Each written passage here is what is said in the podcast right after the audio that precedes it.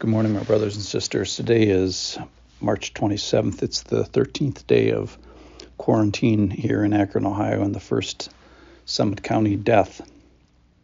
Today's uh, meditation thought is coming from Luke chapter 7, verses 36. Eventually, we're going to get to 50, but not today.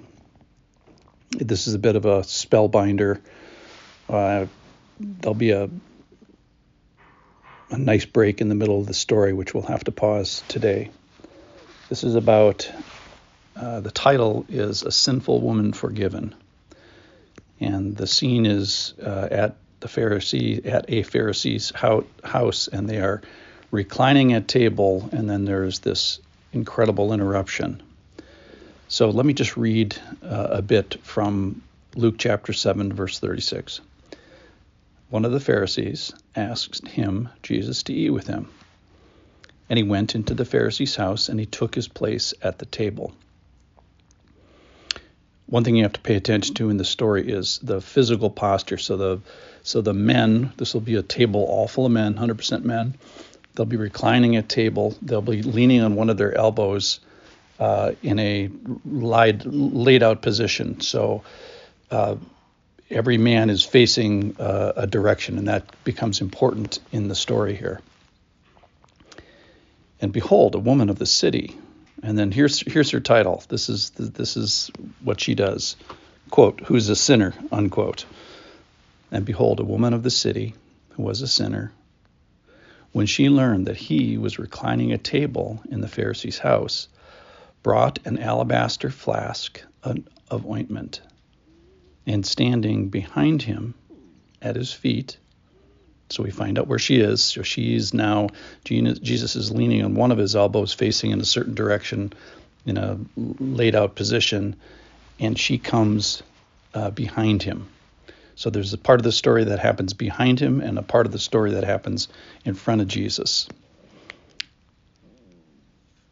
So standing behind him at his feet, weeping. So we find what she's doing. She began to wet his feet with her tears. So she's weeping so much that it's coming out of her face enough to wet his feet. So substantial tears. And wiped them with the hair of her head and kissed his feet and anointed them with anointment. So, of interest, we have this woman who says absolutely nothing, and through the whole story, she doesn't say a word. And yet she says everything. And then we have Mr. Yappy here, the Pharisee, verse 39. Now, when the Pharisee who had invited him saw this, he said to himself, and then the quote is what is in the man's head, which is so fascinating quote, if this man were a prophet, he would have known who and what sort of woman this is who is touching him. For, and then he gives that quote again about her, for she is a sinner. And then this is the close quotes of what is inside his head. And I just love this, verse 40.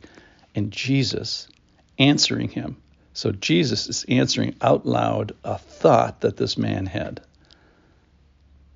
And then he says to Simon, he says, Simon, do we find out his name? Not just a title Pharisee, Simon. I have something to say to you. Imagine if Jesus said, I have something to say to you. It's like, first thought would be, yeah, okay. I was like, oh no.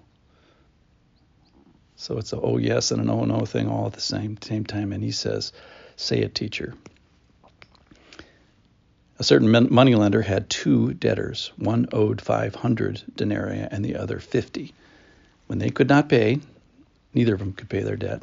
He canceled the debt of both. Now, which of them will love more?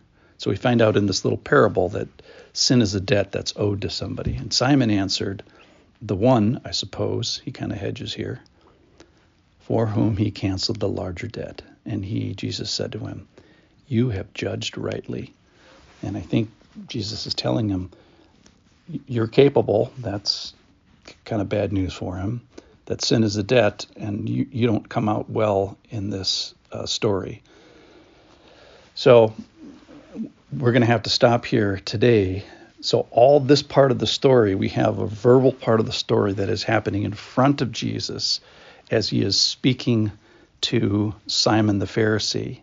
And then we have this incredible repentance, this physical repentance of this woman who sort of ambushes Jesus and and publicly crashes a party she's not invited to, and it's all men, and she's probably the only uh, woman there, and this shame and expense and this posture that she delivers, and this weeping uh, and this hair wiping uh, and and kissing, this being undone. It makes me think of First Chronicles 21:8, where David says, "I have sinned greatly."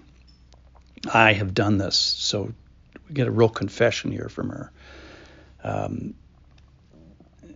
in 2 Samuel 24:10, it says that David's heart struck him. And then uh, the final one is in Ezekiel 36:26, where it's a familiar passage where the where God is saying, "I'm going to put the Holy Spirit into your heart, and you're going to be able to walk with the, with the Lord." And then just five seconds after that, the Lord talks about. And what's going to happen? You're going to loathe your sin. And so we have this woman defined as a sinner. Everybody knows it. She knows it, and she knows it. That's the beauty of this story. Tomorrow we're going to ha- we're going to find out the words that Jesus says behind him. Stay tuned. I wish you all well this day. I bless you.